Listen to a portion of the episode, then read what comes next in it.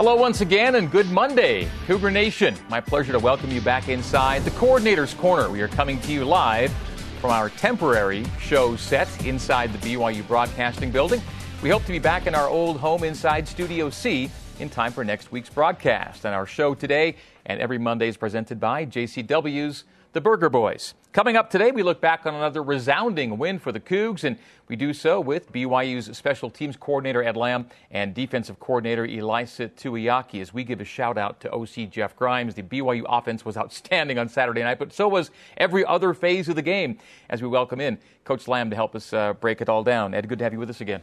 Good, good to be here. Thanks, Greg. And that really was something. Uh, uh, the game we'll get to and, and just how complete a, a win it was, but um, it was an eventful and in some ways a difficult 19 day gap that preceded, preceded game one at, to, in, into game two and the home opener with Troy. What was your gut telling you going into Saturday night about your team's readiness uh, for the challenge you had? Well, I thought we needed to start fast, and we didn't. We didn't do that. I, I just felt like we needed to get right back into that uh, that feeling, that camaraderie, that esprit de corps that we had established during the Navy game, regardless of whether there were fans there or not and just really get on a roll and uh, and play for each other. I thought the, the opening kickoff was a fantastic start. Hayden Livingston made a made a great play and got them deep in their own territory. We got the stop, and then we had the, the mistake on the punt return. So we didn't quite start as fast as we could, but we bounced right back and got rolling. Backtracking a little bit, what were some of the specific uh, challenges you had leading up to the game, considering length of layoff and interruption of schedule, those kinds of things?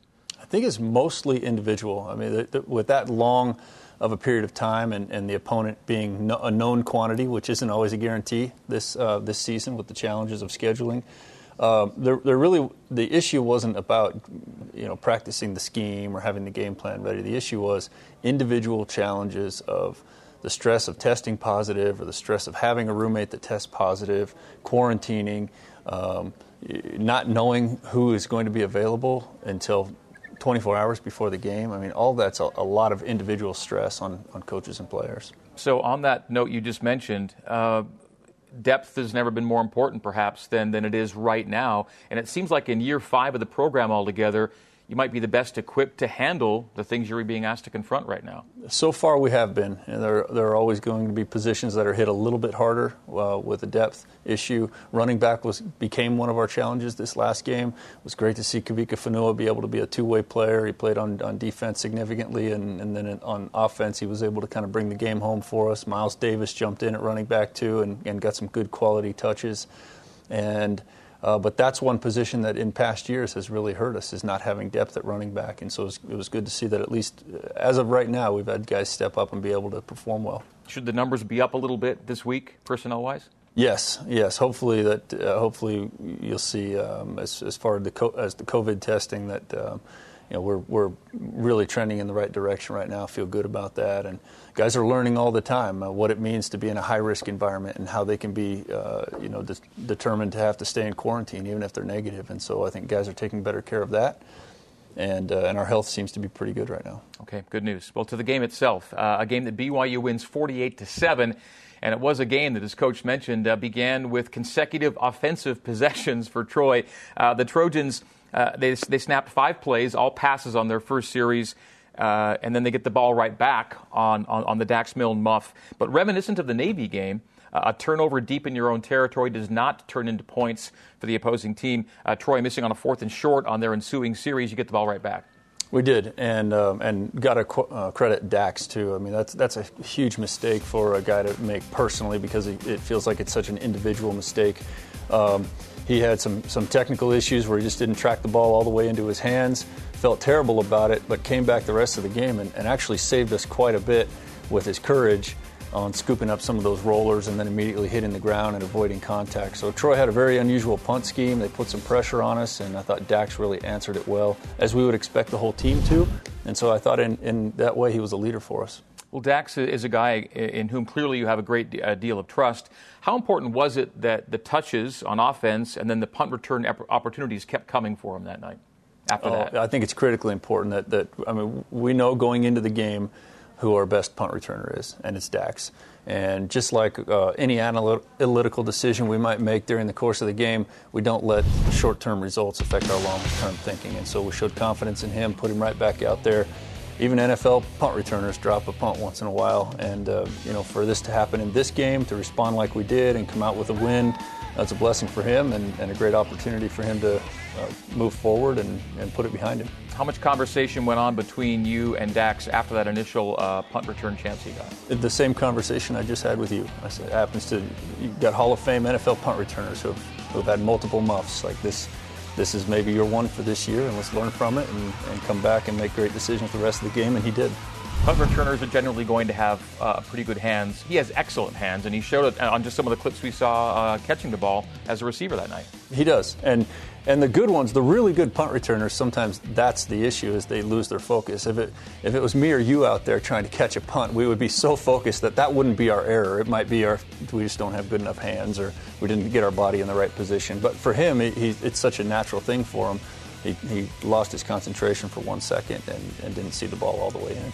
He shook off the early miscue, ended up with a career night, as it turned out. Seven grabs, 140 yards, including a 70 yard catch and run.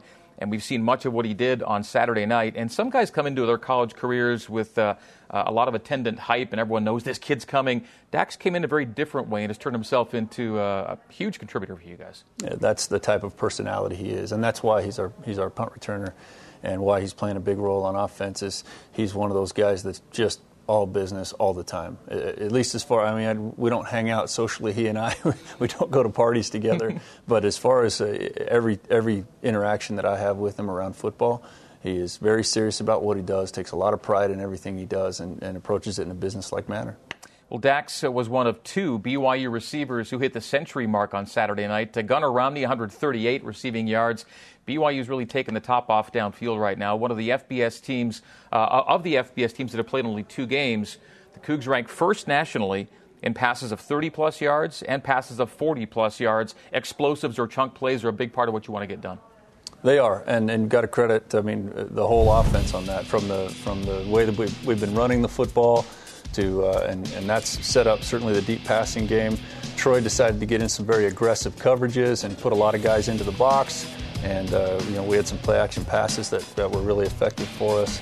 And of course, you know, it takes everybody the protection, the receivers, the quarterback having the ability to do that, and then putting it on the money, and uh, really synergistic effect of uh, what's been going on for two games now. So when you see a stat sheet at the end of the night and it shows 664 yards of total offense, did it feel like that kind of night for you, or did that number even jump off the page at you a little bit? Um, it, it, did, yeah, it, um, both both. It felt like a great night, and there was a, a, ton of energy on our sideline, led by the head coach from, from start to finish, from the pregame speech all the way through the game, and the players responding to that. And then, you know, every big play just brings more energy. And so it was exciting during the game. I expected to see a big number in the postgame stat sheet, and, and it was there. It was there. Uh, a Sitake era high in total offense. All right, heading into break, we'll tell you that tomorrow night uh, you can join us as we preview Friday night's game and home game with Louisiana Tech on BYU football with Kalani Sitake, 8:30 p.m. Eastern Time on the BYU TV app. When we come back, more on how BYU took care of Troy, and we'll get to some players of the week as well. This is the Coordinator's Corner. We are brought to you by JCW's The Burger Boys. Back with more right after this.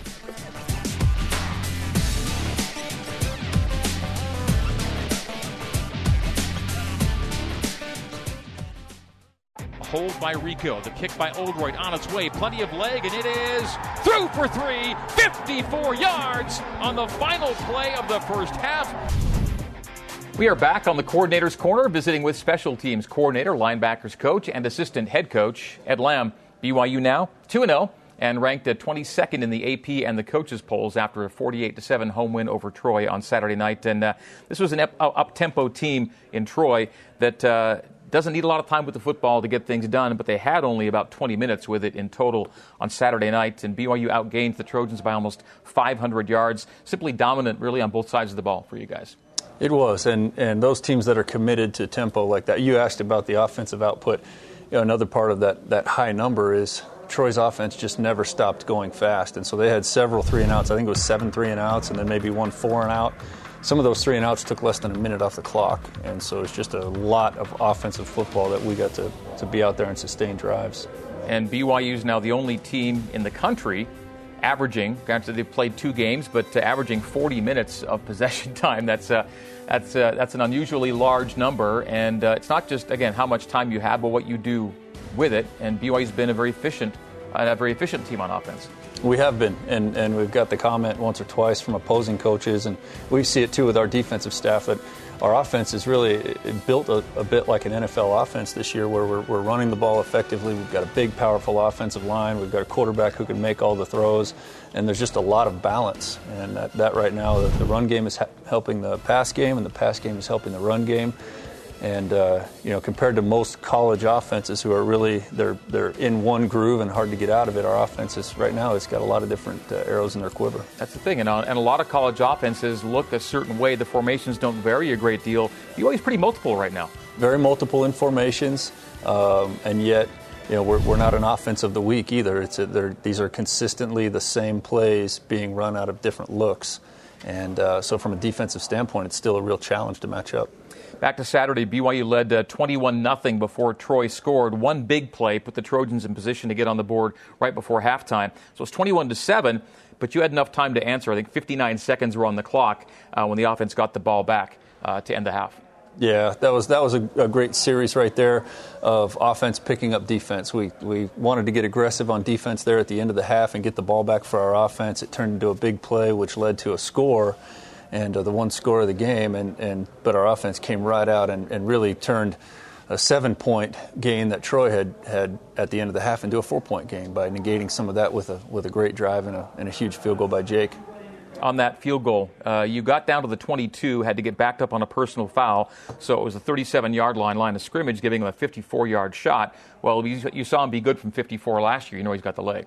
He does have the leg, and and what what's really been impressive about Jake throughout camp and now through the early season is he's delivering in practice and in games, and so that, that changes quite a bit our analytics. You know, it's it's not only a kicker's range. Jake has had a 60-yard range since he walked on campus, but how often do we make that 60-yard field goal? What is the percentage or the expected points every time we attempt that?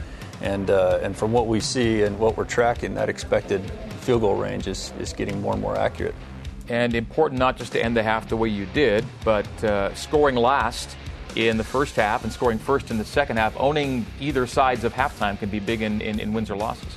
They are, yeah. We, we've, we've looked at that over the years, and, and somewhere between a 5 and 8% advantage if, if you can steal the first or steal the last possession of, uh, of a first half or a second half, especially when it's done deliberately like that and get the ball back quickly with about five or six minutes left in the game and, and give it over to your offense and then try to run down the clock. It didn't work exactly like that for mm-hmm. us, but right.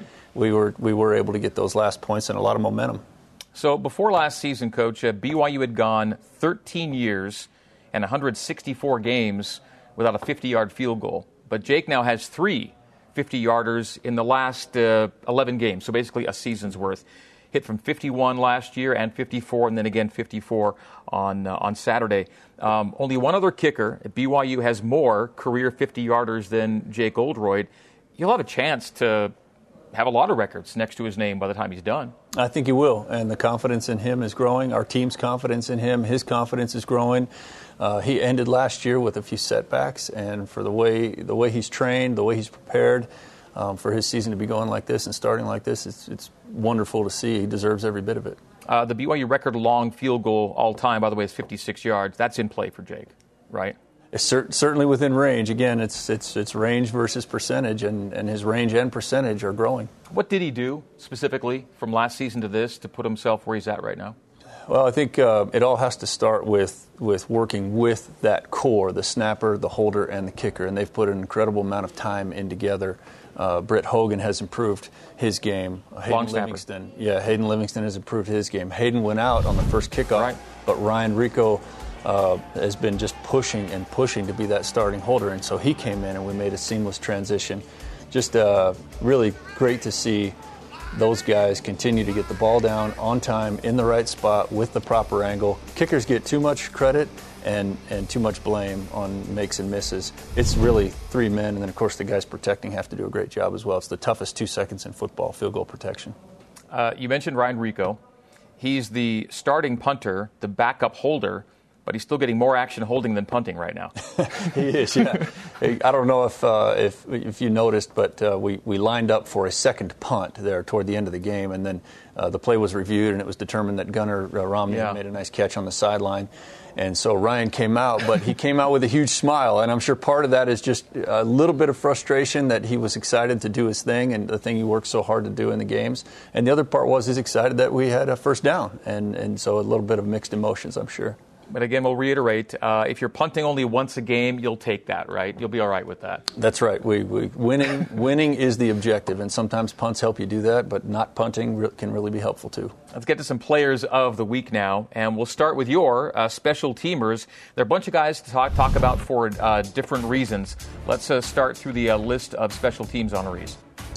Well, the, the, player of the game, I, recognize Hayden Livingston because my biggest concern in some of these games where, where you're favored and the players know when we're favored, right, um, is how fast we're going to start. And Hayden Livingston started off the game the very first play with a huge, courageous tackle off of the edge of the uh, of the coverage, uh, pinning Troy in, inside their own territory, inside the 20-yard line. So a great way to get the game started. Um, and then Khyiris Tonga, Pepe Tanuvasa, and, and Bracken El-Bakri, those are the shield guys on our punt. And they really, this is more about what they did all week long. They recognized rushes, they're recognizing fronts. They take a lot of pride in it. And the, the leadership example that they're setting, that's three starters in our front seven that are playing on special teams mm-hmm. and take a lot of pride in their role on that. You also have guys you call the top rock honorees on special teams. Yeah, the, the top rock are the guys that, that come out as the top tacklers, and that's those are guys. Those are prized uh, positions on our on our special teams unit. Guys that run down on kickoff coverage, guys that run down on punt coverage, and Kavika Fonua, Max Tooley, and Caleb Christensen all racked up multiple tackles, uh, solo tackles, and then uh, helping on tackles. We have a, a stat called forced tackles, where guys on the special teams, sometimes we'll throw a tackle and make the runner cut so hard that uh, somebody else ends up making the tackle, but that's still a valuable contribution. All right, those are special teams players of the week. Uh, this isn't a week for Coach uh, Jeff Grimes to be with us. He'll be back with us on the show next week. But his offensive player of the week was uh, quarterback Zach Wilson. Yeah, great selection. Zach has played two very, very clean games, and uh, you know that's something that I know he worked hard on in the offseason was just more and more understanding of the offense so that he could, when the time is right, be a game manager. He still has that ability to escape the pocket, make plays late, but but right now the timing and the rhythm that he has our offense operating with, a real credit to him and, and Jeff Grimes and Aaron Roderick. Those guys right now are doing a great job operating the whole picture. You see that 23 for 28. It's actually been brought down to 23 for 27 as they actually gave him a pass attempt on what turned out to be a roughing the passer call. So he's actually only had four incompletions now from that Saturday game uh, against Troy. Uh, tremendous pass efficiency for the season, north of 220 right now, uh, doing tremendous things through two games. And this uh, news coming into us this morning that Zach Wilson was today named to the Davey O'Brien National Quarterback Awards Great 8 list. And he was also earning recognition as one of the Manning Award Stars of the Week for the second time in 2020. So the national observers taking note of what's happening out here in the West with Zach. Well deserved, and uh, that's a that's a recognition that he deserves and uh, earned in every way. By the way, he's the first quarterback since uh, Max Hall, I believe it was in 2008, to have back-to-back games with a pass efficiency rating of 200 or better. So that, doing, yeah, that's that clean, efficient yeah. game we're talking about. Uh, well, it's only two games. Uh, the schedule isn't what uh, we anticipated before the pandemic, but uh, you're two and zero. Oh. You're ranked while dealing with some COVID and injury stuff. So, how pleased are you with how things are setting up now for this team heading into what should be a very busy October? Five games in five weeks on the slate. Well, our challenge has been has been maintaining a consistency of effort, a standard of performance that uh, you know when things are going well, and so that's that remains the challenge. That was the challenge this last game. That remains the challenge, and that's a great spot to be in. To feel like that we have the ability to compete and win games and feel confident in who we are. And uh, we just have to make sure that and, and remember that uh, in this game of college football, it's a game of momentum, it's a game of hunger. Who's hungry? Who wants it more? And I hope that we stay in that frame of mind. Louisiana Tech coming up on Friday night. Uh, back to Saturday, some linebacker talk now. You are the linebackers coach. Saturday night's leading tackler was linebacker Keenan Pili, one of your guys. Payton Wilgar, a couple of hurries and a PBU, and kind of helped Tyler Batty with a sack, and then a PBU for Max Tooley and a couple of near interceptions for Isaiah Kaufusi and Pepe Tanuvasa. Yeah, another monster game by the linebackers. A lot of our defense goes through the linebackers. They're a smart group. They've got a lot of length, they've got a lot of speed, play with a lot of physicality and uh, and they're behind each other. They're they're completely riveted on the game. If you ever want to just kind of watch during a game, watch some of these guys, their backups, or even when the backup is in, watch the starter. They're riveted on the guy that's in there and cheering for him and making the calls right from the sideline. It's a it's a super dedicated group of linebackers. Through two games, those linebackers helping uh, BYU be one of the top teams in the country in tackles for loss. It's, it's one of the measures of defensive disruption because the takeaways will come, I think, at some point. But BYU is doing a nice job of forcing negative plays without having to take it away right now. We, we are. We've had, uh, you know, some of those, especially interceptions, come with um, being in the right place, but also a quarterback who's really pressing to get the ball away. And I think that our secondary is covered tight enough that uh, we've got the sacks instead of the interceptions. Sometimes that's just a, a trade-off that the will, that the quarterback is willing to make or not make. So we've done a great job pressuring up front. The secondary's been solid in what they've done, and uh, that, that's leading to good defense right now. Of course, we'd like to get more takeaways. Feel like that'll be important in some of the games for the future, and we don't know when those games will occur, but but uh, we're working hard to create more havoc and turnovers. You played a home game without fans in the stands this past Saturday. You'll do it again this Friday. You don't want to get too used to it, of course, but uh, the team has done a good job uh, creating its own energy in these empty venues through two games.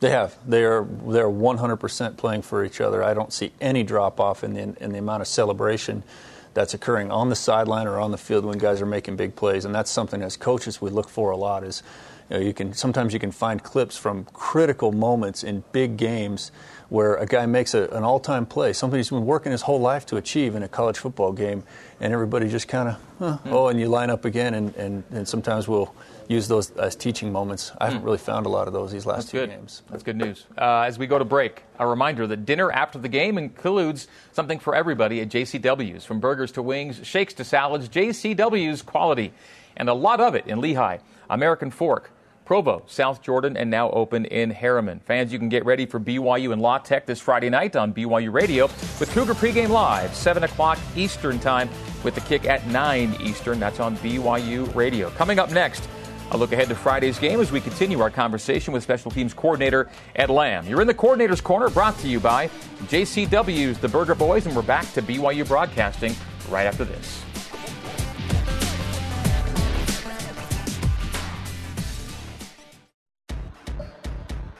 Zach Wilson play fake and a pump and a fire to the far side. Man open makes the catch. 40 and 35. Dax Milne 25 and 20. He's going to go into the end zone. Dax Milne touchdown. The Cougars 30 to 7 with a PAT pending. You are in the coordinator's corner, brought to you by JCW's The Burger Boys. Friday night at LaVell Edwards Stadium, 2 0. BYU hosting 2 0 Louisiana Tech in the first ever meeting between these two programs. Looking ahead to that game now with special teams coordinator, linebackers coach, and assistant head coach Ed Lamb. Uh, La Tech had a last second win at uh, Southern Miss to open the season. Then the high scoring uh, win over an FCS team Saturday, Houston Baptist. Uh, they're scoring a ton right now, but they're also allowing a, a good deal of points. Uh, some thumbnail impressions of the Bulldogs coming in Friday night. Well, that uh, that FCS score is misleading. That that FCS Houston Baptist team is playing like an FBS team. They I think they put up 30 points on Texas Tech, who just beat Texas, and um, they they they can they can really score. So as you said, yeah, La Tech has a powerful, potent offense. Not really sure defensively um, if if the numbers that they're giving up are quite yet an indicator of how well they play. Um, they're uh, they're a winning football program. I think they won 11 games last year. They always have been a strong football program, have a great tradition. Yeah, they beat Miami in their bowl game last year. They, these, these guys know how to compete, and uh, they're 2 0 for a reason.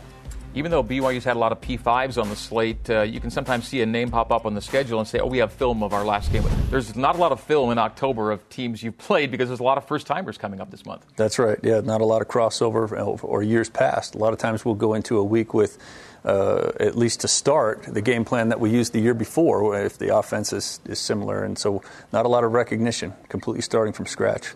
Okay, from social media now for Coach Lamb, from uh, Tim Riggins on Twitter. Uh, he says this team consists of mostly a lot of the same players from last year, but it looks like a team playing on a different level, albeit against different competition. What differences have you seen in this team this year, and what would you attribute for the team's success? Oh, that, that's a really good question, and, I think it, the the answer is embedded in the question. These are the same guys that we were playing with a year ago, and young guys at this age. It's such a developmental stage in their life they get better every single year. And so we had a lot of returning starters, a lot of experience. It's it's been really fun to see them go. And uh, one more question that we'll tack on from social media. Um, same guy who says, We've seen a bunch of different guys at linebacker in both games, making it tough to gauge a depth chart. If the game were played today, who would be your ones at linebacker? Um, well, we have four or five different personnel packages, so that's kind of like asking who are the starting receivers or who's the starting running back or tight end. It's whether or not guys are in the game. But right now, I just say guys guys playing at a high level. The top four: uh, Payton, uh, Payton Wilgar, Keenan Ellis, Isaiah Kaufusi, and uh, Kavika Fonua. You mean Keenan Pili on that? Yeah, what, what, you said Ellis? Oh, yeah, yeah, yeah. yeah sorry, Keenan.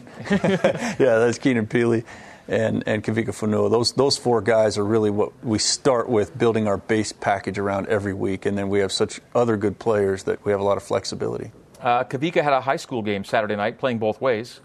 He did, yeah. He played both ways. We expect him to continue to do that. We, we feel like that he's very capable at running back, and uh, we want to keep him in the game plan. And, and, if we need him in that role, he's going to be ready. BYU's shown an acuity to turning uh, uh, linebackers into good running backs. Uh, as, as, you know, Kavika's done it, Tyler's done it. Now you've got uh, got some guys that can can do that pretty well. I think running backs who know how to tackle have a little bit of an advantage in, in knowing how to break tackles. And we've seen that. Uh, you know, Lopini Katoa doesn't play defense or even the coverage teams on special teams very much, but he's physical. And whenever mm. we do tackling drills, he likes that part of the game, and you're really seeing that show up in his offensive play. Okay, we like having you with us, and we'll see you in uh, two weeks. Good luck this weekend. Thanks, Greg. All right, that is Coach Ed Lamb. One hour before kickoff on Friday night, tune in to BYU TV for Countdown to Kickoff. Watch it this Friday at 8 o'clock Eastern Time. Coming up next, we're joined by defensive coordinator and defensive line coach Ilaisa Tuiaki as the coordinator's corner moves into its second half hour here on the BYU TV app. Stay with us. Back with more right after this.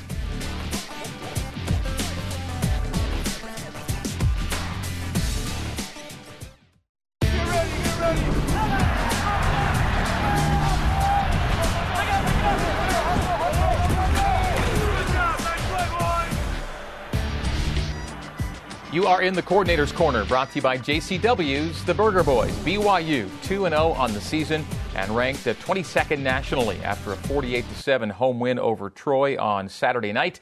The Cougars welcoming in Louisiana Tech this Friday night. The Bulldogs also 2 0, so two of the highest scoring teams in the country going head to head. BYU averaging 51.5 points per game. La Tech at 48.5 points per game. As we welcome in the Cougars defensive coordinator and defensive line coach, Ilaisa Tuiaki. Coach E, good to see you again. Yeah, good to be back. Thanks. So uh, the defensive starting 11 uh, you put out there against Troy on Saturday looked uh, different from the one you fielded against Navy uh, 19 days before. Quite the contrast in defensive assignments you had from game one to game two, wasn't it? Yeah, yeah, definitely. I mean, playing playing a team like Navy is is uh, is a complete different animal, and so um, you know we had to play with different different personnel, different game plan, and then this week, uh, this last week, we kind of go back to a little bit more traditional football. And uh, how would you say that BYU handled that 19-day gap between game one and game two, considering you had an adjusted practice schedule, you had some personnel issues to deal with with injury and, and COVID? How'd you guys come through it? Yeah, you know, uh, I think the result of the game showed that the boys were resilient and, and got through it. It was it was tough in the middle of it, you know, um, figuring out who was going to end up being uh, being available, um, how we were going to shuffle things around and and uh, stop stop an offense like Troy, and so. Um, you know the boys showed up and played, but it was it was kind of difficult in the middle of it, finding out who was going to be available to play. In the middle of it, meaning the middle of prep, right? In the in days the leading up to it. Yeah, yeah, for sure. And so there were there were guys that were missing the week before that that showed up. Uh, you know, guys missing the week of practice that showed up on a Thursday or Friday that we figured would we'd plug in and, and kind of have a role for them. But but uh, without them having a physical practice, it was hard to just really rely on them them going. And so we had to make a lot of adjustments. Depth feels like everything right now. Yeah, yeah, for sure, for sure. I mean. Uh, I heard Coach Lamb talking about it. When you have so many guys that come back with so much experience, I mean, uh, there's a lot of depth that we have. We just got to keep those guys healthy playing. What concerned you most about the Troy offense going into the game on Saturday night? Uh, what was going to be the key part of that defensive game plan you tried to execute on Saturday? Just uh, limiting big plays. That was the thing for us, and just uh, you know we felt felt like we'd uh, have a pretty good chance to stop the run. Didn't didn't feel like they were as committed to the to the run as they were the pass, but. Um, they were just a dangerous team in the past game, had a lot of good receivers, and so we wanted to limit any of the big plays that we gave up passing, um, and uh, felt like that was going to be the key to stopping them. Uh, Troy got back to back offensive possessions to begin the game after that muff punt by BYU early, but uh, no points allowed. Uh, they got the ball deep in your territory, 22 yard line, I think. Um, but similar to what happened against Navy, a turnover did not turn into points for the opposition. Yeah, that was that was huge. I think a, a, a key point of the game and just uh, us coming out and uh, you know the boys being geeked up to play some defense and, and not worrying about how the the possession ended up coming to and and uh, you know I know they wanted to, to uh, show the offense as well as just Dax that they were going to get their back and the boys came out there and were fired up to play and, and try to get a stop. It seems like your defense is a, is, a, is a pretty good reactionary group. If something happens that could indicate a shift in momentum, they take it upon themselves to get it right back for you. yeah, I think I think it all starts from the top. You know, we we talk about the game plan on offense uh, as a staff. We talk about it as coaches, and and uh, you know, Kalani preaches that we've got to make sure that. Uh, the defense understands that aggression by the offense and what we're trying to do is is backed up by the defense, and so uh, the boys are fully on board with that, and I think as they've understood that narrative from the head coach, it's it's been a, a key point for us and coming out there on the field and taking it with confidence. BYU led the game seven 0 after one quarter, 24 to seven at halftime. Uh, they got their only score of the night on the strength of one good drive, really, and really one big play. It's a seven-play drive, but it had a 55-yard catch and run in there. Yeah, yeah, that was the that was the one of the big plays. That was uh, really the big play that we gave up um, on the offensive side, and it's just you know, credit them. They, they, they made a they made a good pitch and catch, and um, you know we as we talked to, to, the boys at halftime, we still had a chance to keep them out of the end zone, but we didn't, and so that's the thing is we can't let uh, one mistake end up compounding to, to cost us a little bit more. And I thought we came out in the second half and responded better. I'll say a pitch to second half shutout, no points allowed. Troy changed quarterbacks at one point, and the Cougs end up cruising in this one, uh, 48 to seven. Through two weeks, Coach Tuiaki, so many impressive uh, national defensive rankings right now. You're first nationally in yards per game allowed, uh, first nationally in pass yards per game allowed, uh, second nationally in points per game allowed, and third nationally in yards per play allowed. Also, third in red zone defense, third down conversion defense. Everything I mentioned is what the game of football is going to be won or lost on, and you're, you're excelling right now. Yeah, the, the, boys are playing really hard. Um, you know, the coaches are doing a good job just putting that, that game plan together and delivering it. And, uh, um, you know, the, the, playing complementary football has been a big, big uh, difference for us. I mean, with the, so many guys coming back on defense, but also so many guys coming back on offense, and and uh, the game for a defensive player is so different when you're playing from ahead. When you're playing uh, in a tight game or when you're playing from behind, it seems like you're always just trying to stop the run. There's no more opportunities to get sacks and and those types of big plays. And so it's uh, certainly, ter- you know, the, the personality of the game is a little bit different with our offense in sync, and it's been huge for our, for our defense that way. And, and the numbers from the Kalani Sitake era, I'll just bring them up here, show what you're talking about. Uh, BYU's been a good front running team uh, uh, under Kalani. When BYU scores first, uh, the Cougars are now 16 and 6 uh, since he's been the head coach. And, uh, you know, when you can score on first possessions, that number percentage wise goes up and even a little bit more than that. BYU's been a good team getting out in front, and that's what you guys have been able to do through two games. Yeah, yeah, that's for sure. It's uh, I know it's especially in the Navy game. That was kind of what we were preaching about. A little bit more offensive aggression and the defense being ready to get the, the offenses back. So when when they were um, going for it on fourth down in certain territories, and so um, that that kind of aggression on offense has paid off, and, and we're seeing seeing them play really really well, and, and it's and it's uh, helped the defense as well. All right, it is time for a break. When we come back, Coach Tuiaki's Defensive Player of the Week from the Troy game, and it's the defensive line's time to shine. As we head to break, a reminder that with BYU's win on Saturday, if you live in Utah, you can get 50% off Papa John's Pizza today only using the promo code BYU50. And you do that at papajohns.com. More of the Coordinator's Corner coming up after this. Stay with us.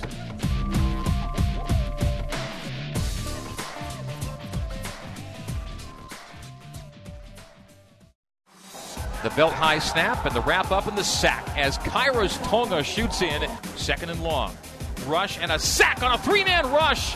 And for the second time tonight, it's Khyiris Tonga. Here back on the coordinator's corner, defensive coordinator and defensive line coach Ilaisa Tuiaki with us. BYU 2 0, ranked 22nd in both the AP and the coaches polls, hosting 2 0 unranked Louisiana Tech Friday night at LaVell Edwards Stadium. Well, last season, BYU averaged 4.7 tackles for loss, which ranked 117th in the FBS, and 16 TFL yards per game. So far this season, BYU's tackle for loss numbers up to seven a game. That's 30th in the FBS. And the TFL yards per game is more than double 33 and a half TFL yards per game. Not just TFLs, but you're backing them up. Big negative plays. Yeah, no, that's uh, those.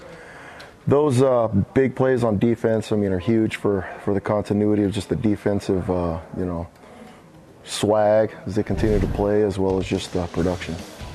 you have 10 pass breakups. The opponents have only three. Uh, you probably have love to have more takeaways eventually, but in every other way, you're being very disruptive right now on defense. Yeah, yeah, I think that uh, you know takeaways are takeaways end up happening as you continue to play this way, and um, you know I think the physicality and just the, the, aggression of just how these guys are playing, the boys are playing, is really really good. We see the D linemen getting involved, and we'll talk uh, a bit about how they were prominent in the sack numbers on on Saturday night. Four sacks Saturday and they all come from the D line. Uh, you see Tyler Batty there at the end. He got a little bit of help from uh, Payton Wilgar. Then Zac Dawe had one, and then Khyiris Tonga's two coming out of the break that we saw. So the D line was getting in the backfield. Yeah, yeah, it was it was good. We got a the good thing about the the sacks too is they ended up coming in a bunch of different ways. You know, we had a three man rush, four man rush, as well as just uh, you know pressure that ended up coming from it. We we missed one with uh, with Payton Wilgar too on one of the pressures empty that he should have should have gotten, but you know, he was pissed off at himself about that. But um, yeah, it's it's it's been a good change up, good mix up between all the different fronts and what we've done to to allow those D linemen to get after it. Khyiris has always gotten a lot of press. Uh, Zac Dawe maybe not not as much, but he showed his skill on Saturday night on, on that on, on, speed rush yeah. around the edge. Yeah. Uh, tell us a little bit maybe about Zac Dawe. What makes him a special uh, Yeah, Zach, Zach's a great combination of speed and power, and you know he. Uh, uh, he's a wrestler, which gives him the advantage of just understanding body position and, and, kind of feeling when to do things and when not to do things. And so he's come a long way from uh, from when he first started, um, playing really, really playing at a high level right now. He thought he thought he had a good game against Navy as well as um, this past weekend. Do you appreciate guys who've been in combat that way? I do. It just it seems like uh, for D linemen, especially at that position group, guys uh, guys with a wrestling background do a really good job. They just they have a little bit more of a knack for, for kind of feeling the way that things are moving and having a good equilibrium and just just kind of uh, you know basing their moves off of that. And just Zach's one of them. Okay, uh, quick uniform thought: uh, the Royal on Royal. What do you think of those on Saturday night? If you would have asked me what we wore, I, I wouldn't have been able to tell you. I don't. I didn't. now that you've seen a few of the highlights, is that a clean look for you? You like it or? Pretty good. Pretty good. I th- you know, I, I know uh, some of my family members were talking about how they like. Uh, you know, it looks like it looks like BYU. It looks like the old BYU. So. All right. That's great. Uh, whatever you're wearing, whatever. Uh, defensive player of the game for you. Who'd you like this past Saturday night? Yeah, you know there are a lot of guys that stuck out. You know, obviously the production of Keenan was great, but Khyiris had a really good game, and just even in the even in the snaps that uh, you know he didn't have any any tackles or any production, he was just really disruptive and was a force to be reckoned with. And and uh, when he's playing well and he's in the game for us, he does a really really good job. Has he gotten better from last year to this year? And if so, how do you think? No doubt, yeah, no doubt. I think the football IQ, as well as just, I mean, he's always been a big physical kid. He's, he's, he's a freak, but um, the way he, the way he's understanding the game, the way he's feeling blocks and reacting to them is so much faster. Um, playing with so much more confidence now too. I think as he knows that he's he's understanding things and seeing the game a little bit faster and differently. It's been been been a huge advantage for him to come back and get these reps. He's a next level guy, right? No, no doubt. He can play at the next level. What, uh, what, what do people from the next level think or say about him? You know, the um, they they know that he's big, that he's physical, that he's fast, and that he's freakish. And the really the, the question mark on him last year, at least when he was thinking about going to the NFL, was was uh, the understanding of the game and just consistency. And so, um, with his understanding of knowing what they wanted, he came back and he's been playing consistently. Okay, Saturday versus Troy, coach. Uh, your defense was on the field for only about 20 minutes of game time offense doing a great job eating up the clock right now and piling up the points. And you mentioned the phrase, and it applies right here. That's complementary football. When the offense can do its job, long, sustained point scoring drives, you don't have to be on the field uh, as long. And then special teams has been tremendous too. Yeah, that's that's been a big, big thing for us this year. Is is uh, the way the offense has been playing has, has definitely contributed to what you know the way that the defense has been playing. And one of the things that we do against teams like this is we try to keep uh, real time rest. And so, you know, of, if you if you have an offense that if the if Troy comes out in, in a long 10 play drive, and when I say long, it's kind of like fast, a lot of reps, and they're going. And then our offense comes back out, and it's a, it's a three and out, and then we get back into another long drive. Mean, those things really start to compound on you defensively, and so um, we we kept real time, you know, just uh, how much rest we were getting. If we needed to substitute the defensive line just to keep those guys fresh, and there was never an issue about uh, the amount of time that we were getting to rest. I mean, as soon as right. we kind of hit a spot, we're like, okay, ones are good and fresh to go back in, and, and uh, I thought the offense did a tremendous job just controlling the clock and just pounding it and and converting first down after first down and, and taking it in for scores too. Yeah, I was going to say you uh, have your own job to do. When your guys come off the field, you've got things to address. But how much time do you do, do, you get to actually appreciate what's happening on the opposite side of the ball right now, and, and how well that? that yeah, it, it, normally it normally depends on how how long the offense is on the field, and so you know. Um, the tough ones are it, when we're, we're in a long drive and we get off the field and we're kind of still making corrections, and then you hear punt alert, and um, and our, our offense, I mean, really hasn't been like that. Yeah. They've done a really good job, and so we've been able to make the corrections to communicate the things that we need to to the sideline, and then after that, kind of settle and get to watch the game and and uh, you know just watch a little bit of what's what's going on. But normally we don't. Not a whole lot of punt alerts so far. Uh, you BYU's punted once in each game so far. Yeah, yeah. That's, I hope it's like that the whole year. That's I mean that's huge, and it's a, a, a big, big, big. Uh, you know. It, it's just just really really good by the offense. I mean, just you think about what they've done and just uh, there's there's no doubt that what the offense is doing is affecting us on defense. There's no doubt about that. Absolutely. All right, time again for a break, and as we step away, we'll remind you that for your daily Cougar sports play-by-play, tune in weekdays to BYU Sports Nation at noon Eastern Time. Coming up in our final segment of this week's show, a look ahead to Friday night's home game with Louisiana Tech as the 22nd ranked Cougars look to go 3 0. You're in the Coordinator's Corner brought to you by JCW's The Burger Boys.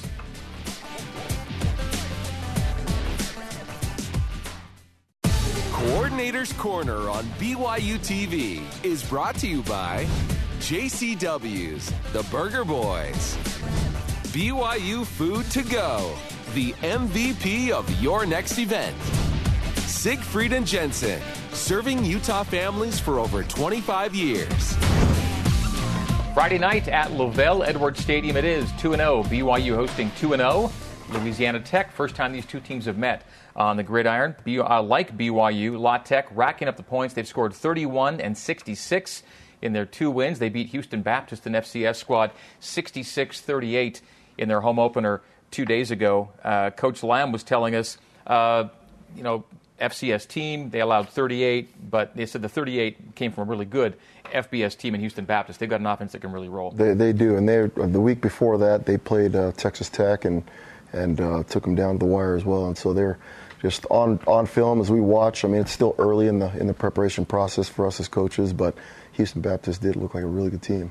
La Tech, another shotgun spread team uh, coming in. So the Troy game is probably a pretty good blueprint uh, for Friday. Uh, four wides, five wides, pretty much all night. Not the tempo team Troy is, but they will spread it.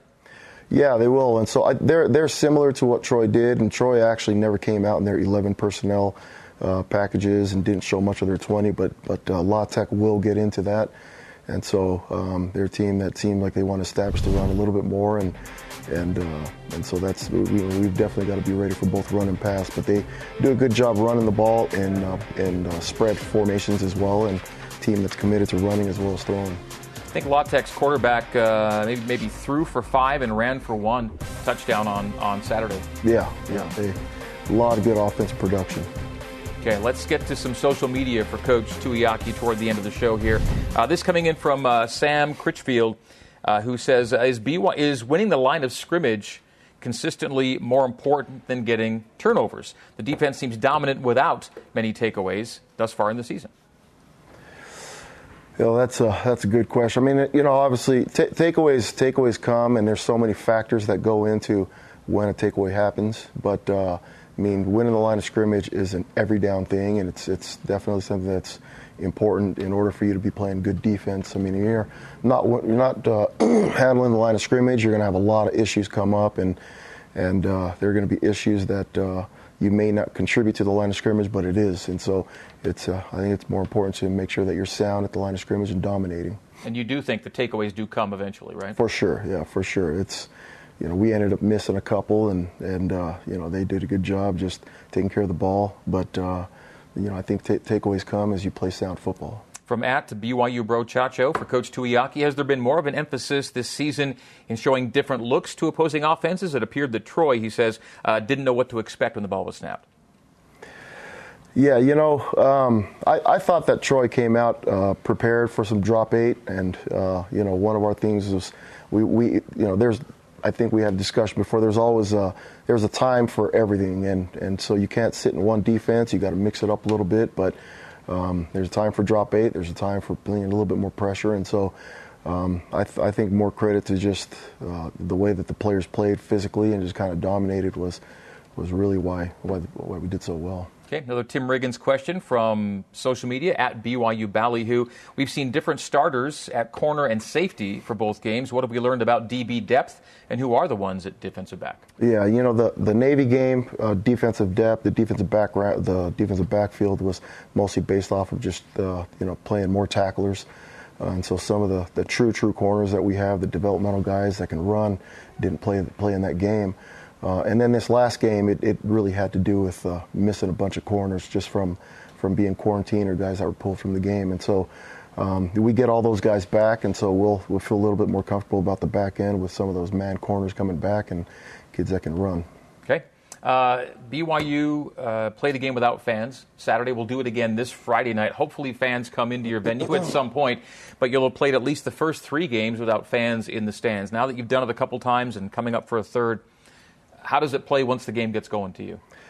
I'm in the box this year, and so I don't really recognize it, but I know that the players uh, take pride in, in trying to bring juice to the sideline, and I know you've, you've seen the dancing going on and something that Kalani's promoting as far as just everybody being themselves and being in the moment and being our own fans without, without having the fans there. I think it's really important for those guys to uh, keep the energy on the sideline. Okay, I'm glad you brought that up a moment ago because uh, BYU is having these moments, whether it's you in the locker room or people on the sideline, these near viral dancing moments from uh, from staffers and others. Uh, this has become a dancing team, hasn't it? you know, the me in the locker room was uh, my boss told me to do something, so I had to do it. You know, but, you broke it down, by the way. went back. I almost broke my neck, broke my back, and so. but this is a team that likes to have fun, clearly. Yeah, yeah, for sure. I mean, there's the sports staff and all those guys on the sideline doing a good job, just kind of keeping the energy on the sideline and keeping it going. And of course, uh, when you're when you're winning games and playing well and doing it, there's a lot of reasons to dance. I don't think there's much dancing going on when you're not winning. So that's hopefully the dancing continues. All right. It'll be a Friday night. Uh, it'll be a 7 o'clock kick for BYU and La Tech. And again, hopefully some fans get into the stands at LaVell Edwards Stadium in the not too distant future. Coach Tuiaki, thanks for coming back. We will see you uh, next week with us along with Coach Grimes. Have a great game on Friday. All right. Thank you. All right. That'll do it for another edition of the Coordinator's Corner.